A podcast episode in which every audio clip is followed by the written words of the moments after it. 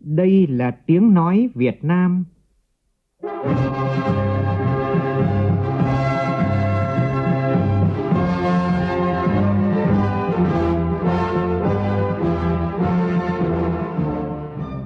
là tiếng nói Việt Nam, phát thanh từ Hà Nội, thủ đô nước Cộng hòa xã hội chủ nghĩa Việt Nam.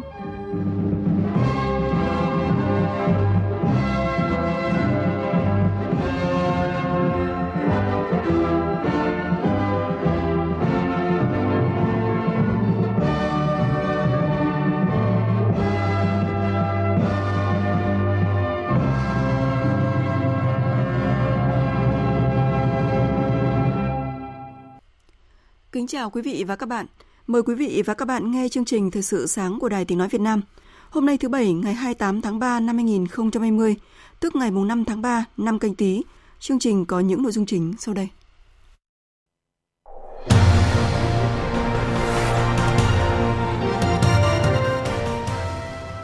Bắt đầu từ 0 giờ hôm nay, cả nước bước vào cao điểm chống dịch COVID-19.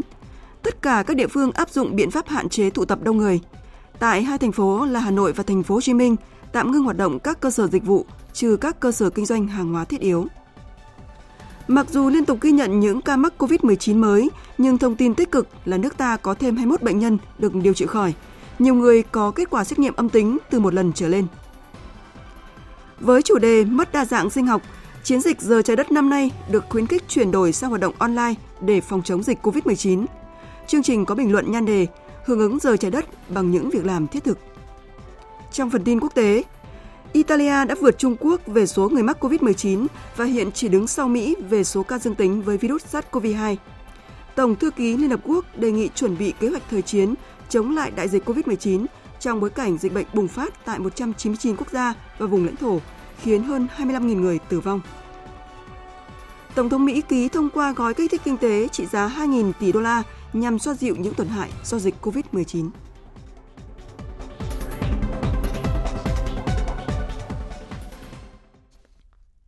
Bây giờ là nội dung chi tiết.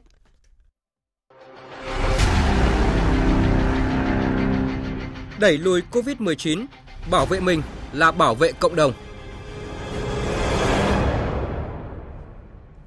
Thưa quý vị và các bạn, phát biểu kết luận phiên họp thường trực chính phủ vào chiều qua, bàn các nội dung chuẩn bị cho hội nghị trực tuyến toàn quốc của chính phủ với các địa phương về các nhiệm vụ, giải pháp ứng phó dịch COVID-19 sẽ diễn ra vào ngày 31 tháng này.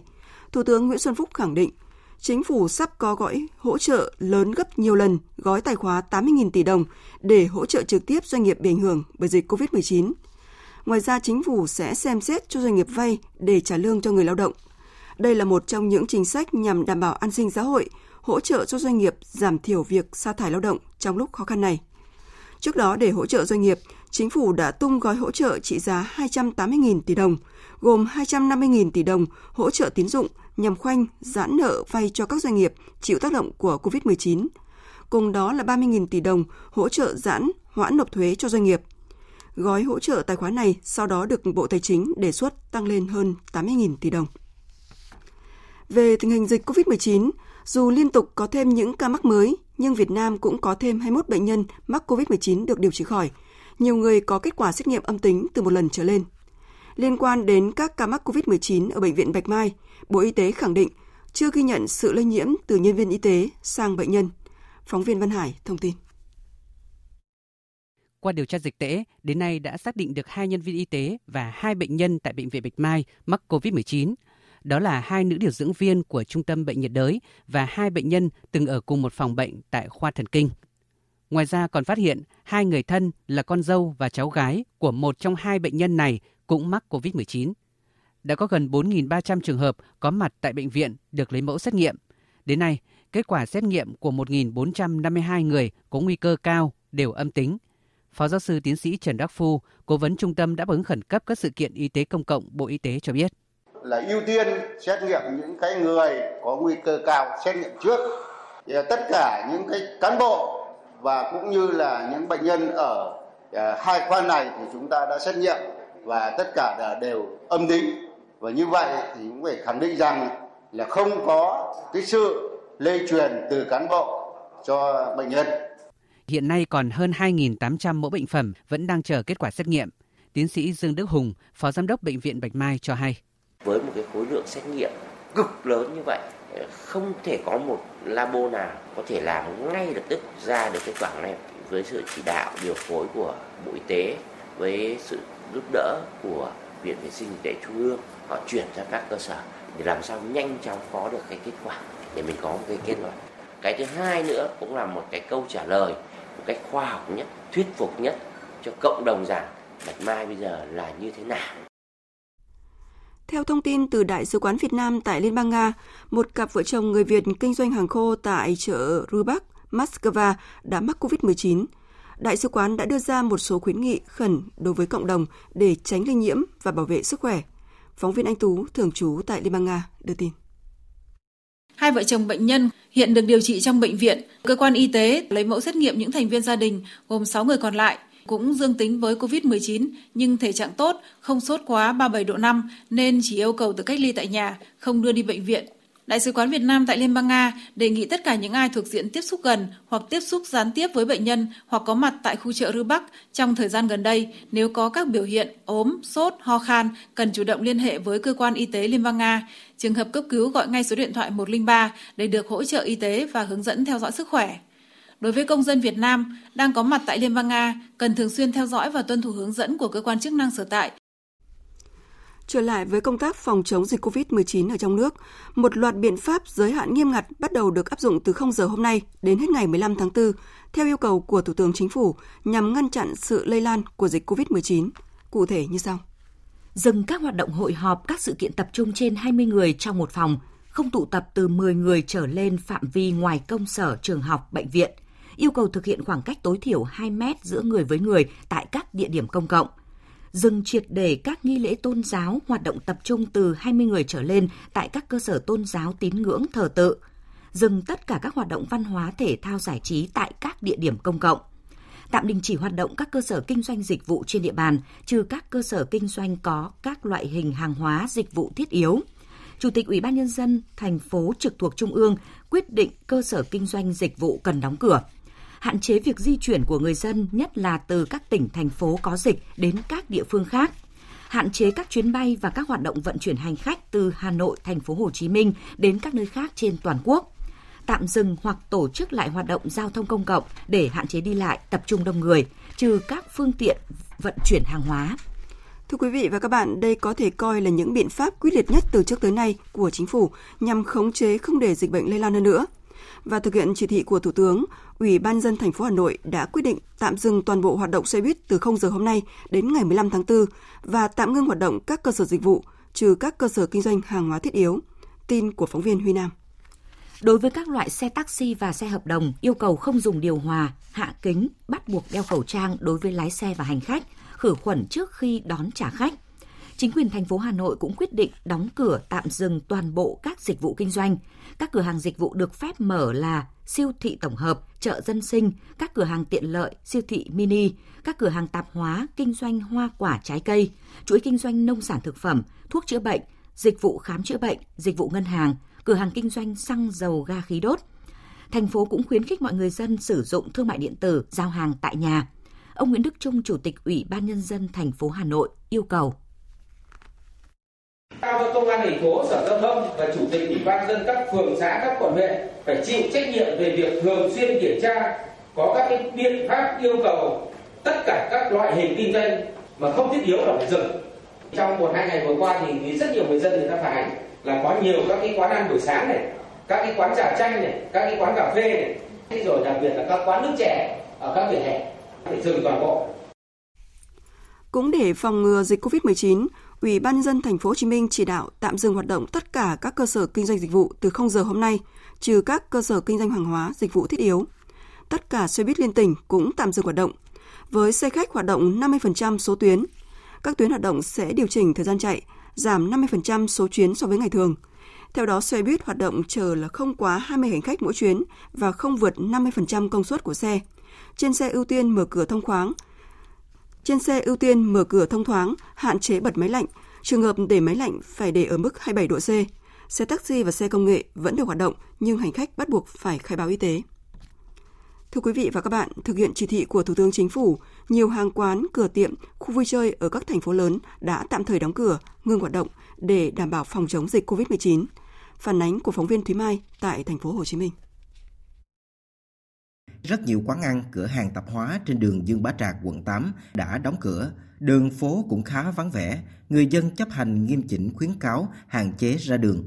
Ông Trần Xuân Đại, tổ trưởng khu phố 2, phường 8 cho hay – khuyến cáo hoặc những văn bản chung của cấp trên thì mình là người dân đi thực hiện cho nó đúng đi ra ngoài đường phải đeo khẩu trang hoặc không có việc thì hạn chế đi ra ngoài đường để làm sao cái dịch này cho nó nhanh nó hết chung để ổn định lại cái cuộc sống cho dân sinh hoạt của dân thì cũng ảnh hưởng hàng quán ngừng hoạt động sinh hoạt của chị Phượng sinh viên đại học hầu như diễn ra tại nhà trọ không tụ tập bạn bè không la cà hàng quán nữa chị Phượng cho rằng đó là điều cần thiết để bảo vệ chính mình và cộng đồng mình sẽ chuyển từ trạng thái là ăn tại nhà hàng về ăn tại nhà, mua hàng trực tiếp thành mua hàng online qua các trang mạng. Có thể thay đổi một chút, bất tiện một chút nhưng mà không sao, nên là phòng chống dịch là trên hết. Xác định hai tuần tới là thời gian vàng trong phòng chống dịch COVID-19, thành phố Hải Phòng đã triển khai nhiều giải pháp cấp bách nhằm ngăn chặn sự xâm nhập lây lan của dịch COVID-19. Thành ủy Hải Phòng đã quyết định tạm hoãn đại hội đảng các cấp để tập trung phòng chống dịch. 2.500 tổ công tác kiểm soát phòng chống dịch COVID-19 đã được thành lập tại tất cả các thôn, tổ dân phố trên địa bàn. Ghi nhận của phóng viên Thanh Nga, thường trú tại khu vực Đông Bắc. Chốt kiểm soát phòng chống dịch COVID-19 thôn Lương Quán, xã Nam Sơn, huyện An Dương, Hải Phòng được lập ngay đầu lối rẽ từ quốc lộ 5 vào địa bàn thôn. Tất cả người ra vào qua khu vực chốt đã được đo thân nhiệt. Những người từ địa phương khác đến phải kê khai thông tin địa chỉ, số điện thoại, những địa điểm đã đến trong thời gian vừa qua. Ông Lê Đức Chắn, Bí thư chi bộ thôn Lương Quán, xã Nam Sơn cho biết.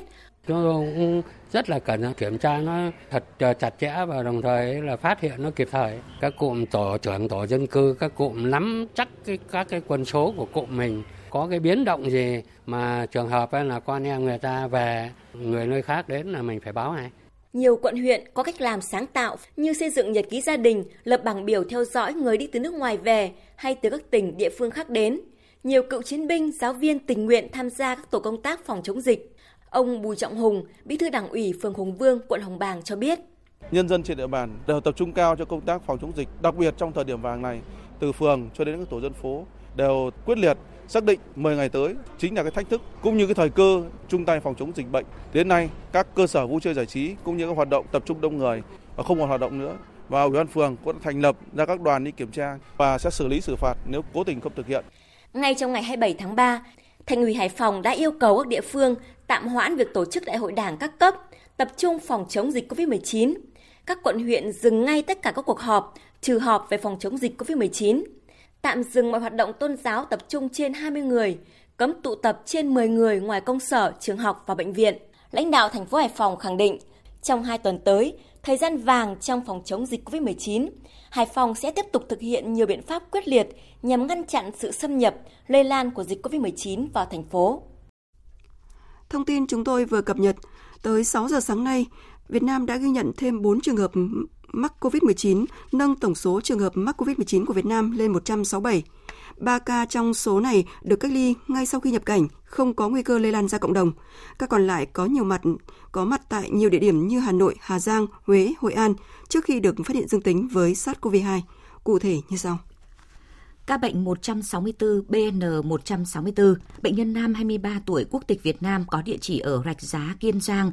Bệnh nhân là du học sinh tại Anh về Việt Nam ngày 23 tháng 3 trên chuyến bay mang số hiệu VN0054 của Vietnam Airlines, ghế 22K, nhập cảnh tại sân bay Vân Đồn bệnh nhân được chuyển về khu cách ly trung đoàn 855 tỉnh Ninh Bình. Mẫu bệnh phẩm được gửi tới Viện Vệ sinh Dịch tễ Trung ương ngày 26 tháng 3. Hiện tại bệnh nhân đang được cách ly và điều trị tại Bệnh viện Đa khoa tỉnh Ninh Bình, tình trạng sức khỏe ổn định ca bệnh 165 BN165, bệnh nhân nam 58 tuổi quốc tịch Việt Nam, địa chỉ ở Tiên Dương, Đông Anh, Hà Nội. Bệnh nhân từ Anh về Việt Nam ngày 23 tháng 3 trên chuyến bay mang số hiệu VN0054 của Vietnam Airlines, ghế 41C, nhập cảnh tại sân bay Vân Đồn. Bệnh nhân được chuyển về khu cách ly trường quân sự tỉnh Ninh Bình. Mẫu bệnh phẩm được gửi tới Viện Vệ sinh Dịch tễ Trung ương ngày 26 tháng 3. Hiện tại bệnh nhân đang được cách ly và điều trị tại Bệnh viện Đa khoa tỉnh Ninh Bình, tình trạng sức khỏe ổn định. Ca bệnh 166 BN166, bệnh nhân nữ 25 tuổi quốc tịch Việt Nam, địa chỉ ở Đông Phú, Lục Nam, Bắc Giang. Bệnh nhân sống tại Thái Lan, về Việt Nam ngày 20 tháng 3 trên chuyến bay mang số hiệu TG564 của Thai Airways số ghế 40B. Bệnh nhân được chuyển về khu cách ly sư đoàn 241 tỉnh Ninh Bình. Mẫu bệnh phẩm được gửi tới Viện Vệ sinh Dịch tễ Trung ương ngày 26 tháng 3. Hiện tại bệnh nhân đang được cách ly và điều trị tại Bệnh viện Đa khoa tỉnh Ninh Bình, tình trạng sức khỏe ổn định. Ca bệnh 1 167 BN167, bệnh nhân nữ 20 tuổi quốc tịch Canada lưu trú tại khách sạn ở quận Hoàn Kiếm, Hà Nội. Bệnh nhân là khách du lịch đi cùng bạn 22 tuổi. Ngày 7 tháng 3, bệnh nhân và bạn đến Hà Nội trên chuyến bay số hiệu QR 0976, ghế 37K và 37G, nhập cảnh tại sân bay Nội Bài ngày 8 tháng 3. Sau đó bệnh nhân lưu trú tại khách sạn trên phố Hàng Chiếu, quận Hoàn Kiếm từ ngày 9 tháng 3 đến ngày 12 tháng 3. Ngày 12 tháng 3, bệnh nhân đi xe giường nằm của hãng Ngọc Sơn đến thành phố Hà Giang và lưu lại đây đến ngày 15 tháng 3. Bệnh nhân ở tại khách sạn Jasmine Phương Thiện. Về lại Hà Nội, bệnh nhân ở khách sạn Kinh Ly số 8 phố Lý Thái Tổ. Ngày 17 tháng 3, bệnh nhân di chuyển từ Hà Nội vào Huế bằng xe giường nằm. Tại Huế, bệnh nhân và bạn lưu trú tại khách sạn Sunshine 3, số 10 Võ Thị 6 đến ngày 19 tháng 3. Sau đó đi Hội An và lưu trú tại khách sạn Backpacker 250 cửa đại từ ngày 19 tháng 3 đến ngày 23 tháng 3. Ngày 23 tháng 3, bệnh nhân di chuyển từ Đà Nẵng ra Hà Nội trên chuyến bay mang số hiệu VG530 ghế 19E hạ cánh xuống nội bài lúc 9 giờ sáng, tiếp tục ở tại khách sạn Kingly Hotel đáp ứng yêu cầu của hãng hàng không cần có giấy chứng nhận xét nghiệm không mắc COVID-19. Ngày 24 tháng 3, bệnh nhân và bạn trai đã đến Bệnh viện Nhi Trung ương làm xét nghiệm. Cho kết quả bệnh nhân dương tính với SARS-CoV-2, còn bạn trai của bệnh nhân thì âm tính. Bệnh nhân và bạn trai đã được chuyển đến Bệnh viện Bệnh nhiệt đới Trung ương cơ sở 2. Hiện tại tình trạng sức khỏe của bệnh nhân ổn định. Thời sự VOV, nhanh, tin cậy, hấp dẫn. Mời quý vị và các bạn nghe chương trình Thời sự sáng của Đài Tiếng nói Việt Nam. Hơn 2.750 tỷ đồng được thành phố Hồ Chí Minh chi hỗ trợ người bị cách ly, lao động mất việc, mua thiết bị y tế và các lực lượng tham gia phòng chống dịch COVID-19. Nghị quyết được Hội đồng nhân dân thành phố Hồ Chí Minh thông qua tại phiên họp vào chiều qua. Tin của phóng viên Hà Khánh. Phát biểu tại kỳ họp thứ 19, kỳ họp bất thường của Hội đồng nhân dân thành phố, Chủ tịch Ủy ban nhân dân thành phố Hồ Chí Minh ông Nguyễn Thành Phong cho biết, ảnh hưởng của dịch COVID-19 đã làm cho tổng sản phẩm trên địa bàn thành phố trong quý 1 giảm so với cùng kỳ. Trong đó đáng chú ý là thu hút đầu tư của thành phố chỉ đạt 1 tỷ rưỡi đô la Mỹ, giảm 33% so với cùng kỳ. Mỗi ngày thành phố chỉ thu được 899 tỷ đồng, chỉ đạt 55% so với mức dự toán phải thu trong năm nay là 1.636 tỷ đồng một ngày. Tuy nhiên, vấn đề thành phố đang tập trung hiện nay là triển khai các giải pháp quyết liệt để ngăn chặn và đẩy lùi dịch bệnh COVID-19 ông Nguyễn Thành Phong mong nhân dân đồng lòng cùng chính quyền để đẩy lùi dịch bệnh. Rất mong đồng bào cử tri thành phố cùng đồng thuận chung tay đoàn kết một lòng cùng chính quyền thành phố quyết tâm khắc phục những tác động khó khăn của dịch bệnh, phấn đấu ngăn chặn, xử lý tốt tình hình dịch bệnh trên địa bàn và thực hiện có hiệu quả nhiệm vụ phát triển kinh tế xã hội năm 2020. Cũng tại phiên họp này, Hội đồng nhân dân thành phố Hồ Chí Minh đã thông qua gói hỗ trợ người lao động bị tác động bởi dịch bệnh với tổng kinh phí hơn 2.750 tỷ đồng. Cục Quản lý Lao động ngoài nước, Bộ Lao động Thương binh và Xã hội cho biết, từ 0 giờ hôm nay, visa cấp cho thực tập sinh và lao động Việt Nam và Nhật Bản sẽ tạm thời không có hiệu lực đến cuối tháng 4 tới. Các thực tập sinh và lao động sẽ không nhập cảnh vào Nhật Bản trong thời gian này.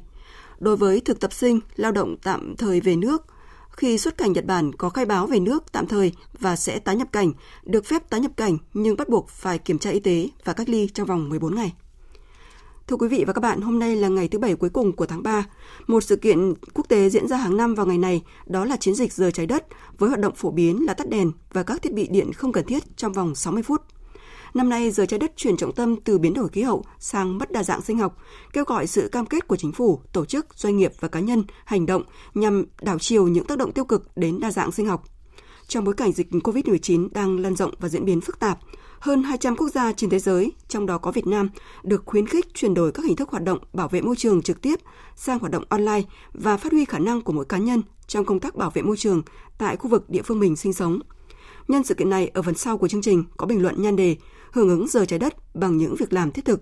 Mời quý vị và các bạn chú ý đón nghe.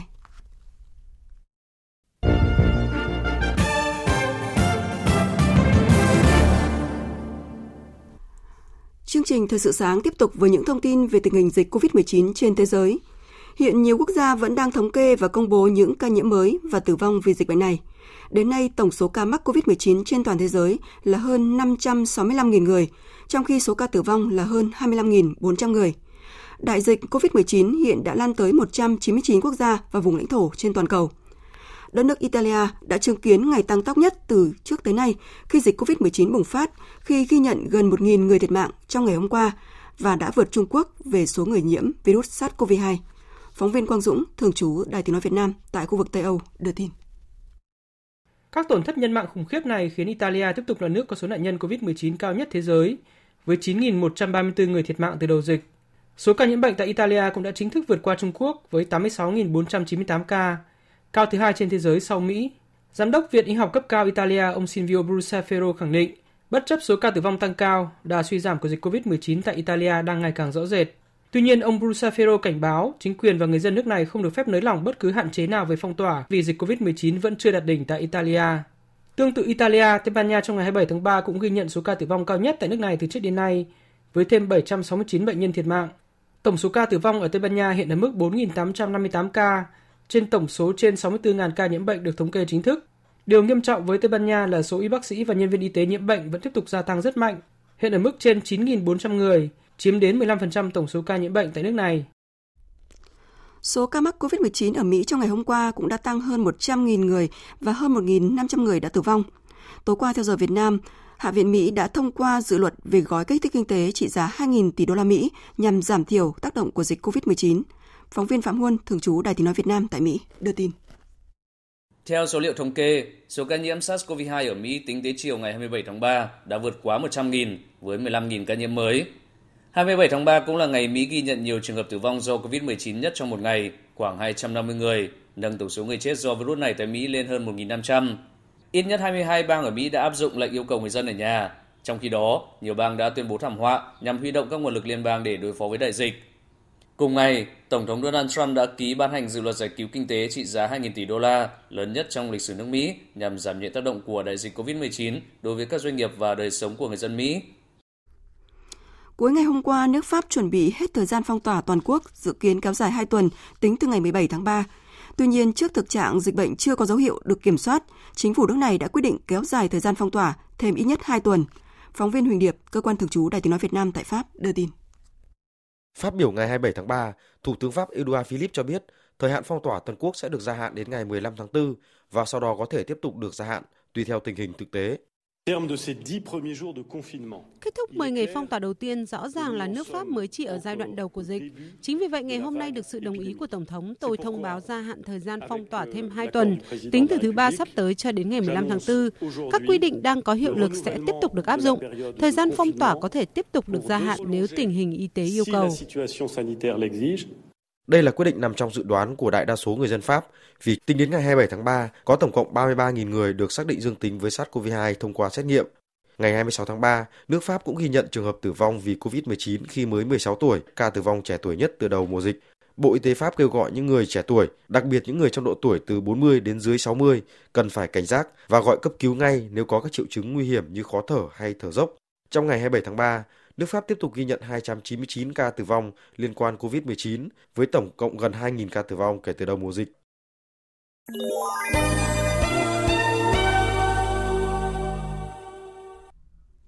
Thưa quý vị và các bạn, tối nay Việt Nam sẽ cùng các quốc gia trên thế giới có nhiều hoạt động thiết thực hưởng ứng giờ trái đất.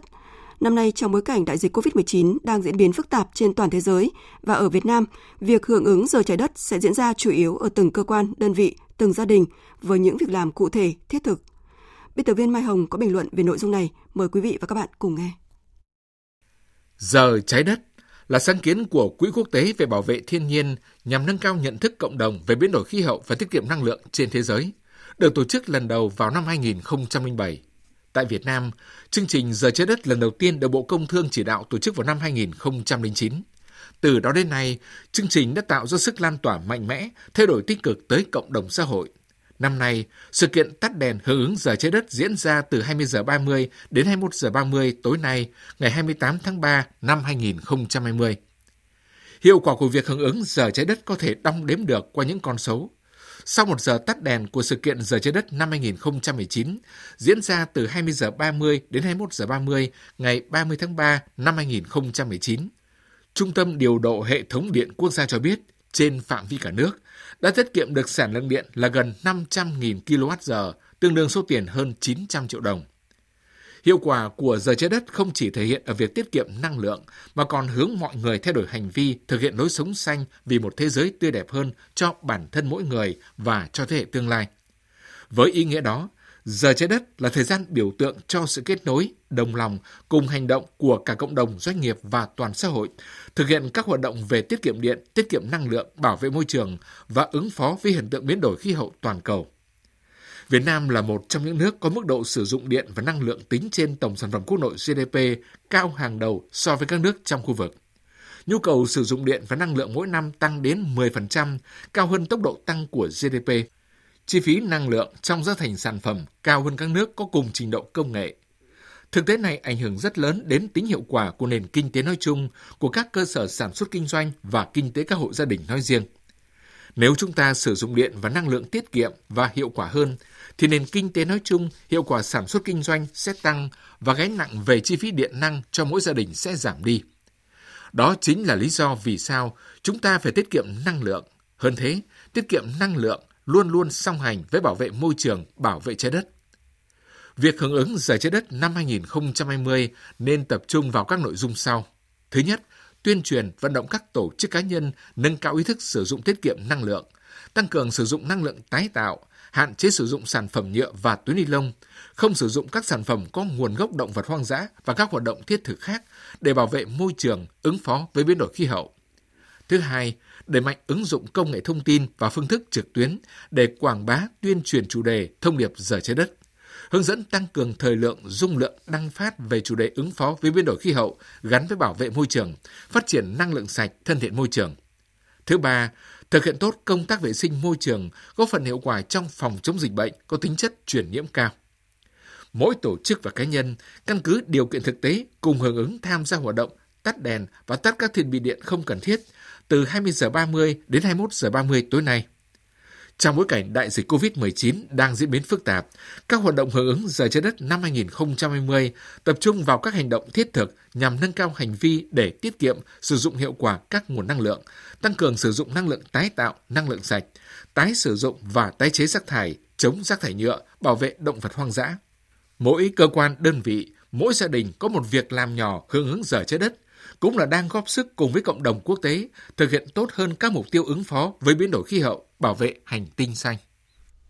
Vừa rồi là bình luận hưởng ứng giờ trái đất bằng những việc làm thiết thực. Tiếp theo sẽ là những thông tin dự báo thời tiết. Dự báo thời tiết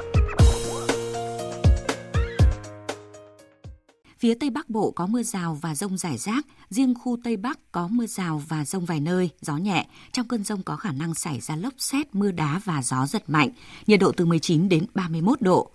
Phía Đông Bắc Bộ có mưa rào rải rác và có nơi có rông, cục bộ có mưa vừa mưa to, gió Đông Bắc cấp 2, cấp 3, vùng ven biển cấp 3, cấp 4. Trong cơn rông có khả năng xảy ra lốc xét, mưa đá và gió giật mạnh, trời chuyển mát, nhiệt độ từ 19 đến 27 độ. Các tỉnh từ Thanh Hóa đến Thừa Thiên Huế, phía Bắc có mưa rào và rông rải rác, phía Nam ngày nắng, có nơi có nắng nóng. Chiều tối và đêm có mưa rào và rông vài nơi, gió Bắc đến Tây Bắc cấp 2, cấp 3, nhiệt độ từ 20 đến 35 độ. Các tỉnh ven biển từ Đà Nẵng đến Bình Thuận, ngày nắng phía Bắc có nơi nắng nóng, chiều tối và đêm có mưa rào và rông vài nơi, gió đông đến đông nam cấp 2, cấp 3, nhiệt độ từ 24 đến 35 độ. Tây Nguyên ngày nắng, có nơi có nắng nóng, chiều tối và đêm có mưa rào và rông vài nơi, gió đông cấp 2, cấp 3, nhiệt độ từ 19 đến 34 độ. Nam Bộ ngày nắng, riêng miền Đông có nắng nóng, đêm không mưa, gió đông cấp 2, cấp 3, nhiệt độ từ 24 đến 36 độ. Khu vực Hà Nội có mưa rào và rông, gió đông bắc cấp 2, cấp 3, trời chuyển mát, nhiệt độ từ 19 đến 27 độ. Dự báo thời tiết biển, Bắc và Nam Vịnh Bắc Bộ có mưa rào và rông vài nơi, tầm nhìn xa trên 10 km, gió Đông Bắc cấp 6, giật cấp 7, biển động. Vùng biển từ Quảng Trị đến Quảng Ngãi, từ Bình Định đến Ninh Thuận, không mưa, tầm nhìn xa trên 10 km, gió Đông Nam cấp 4. Khu vực Bắc Biển Đông không mưa, tầm nhìn xa trên 10 km, gió Đông đến Đông Nam cấp 3, cấp 4. Riêng phía Đông Bắc, gió Đông Bắc cấp 4 khu vực quần đảo Hoàng Sa thuộc thành phố Đà Nẵng và khu vực quần đảo Trường Sa thuộc tỉnh Khánh Hòa, không mưa, tầm nhìn xa trên 10 km, gió Đông Bắc cấp 3, cấp 4. Vịnh Thái Lan không mưa, tầm nhìn xa trên 10 km, gió nhẹ. Những thông tin dự báo thời tiết vừa rồi đã kết thúc chương trình thời sự sáng nay của Đài Tiếng Nói Việt Nam. Chương trình do biên tập viên Minh Châu biên soạn và thực hiện với sự tham gia của phát thanh viên Phương Hằng và kỹ thuật viên Thu Hiền, chịu trách nhiệm nội dung Đồng Mạnh Hùng. Cảm ơn quý vị và các bạn đã quan tâm lắng nghe.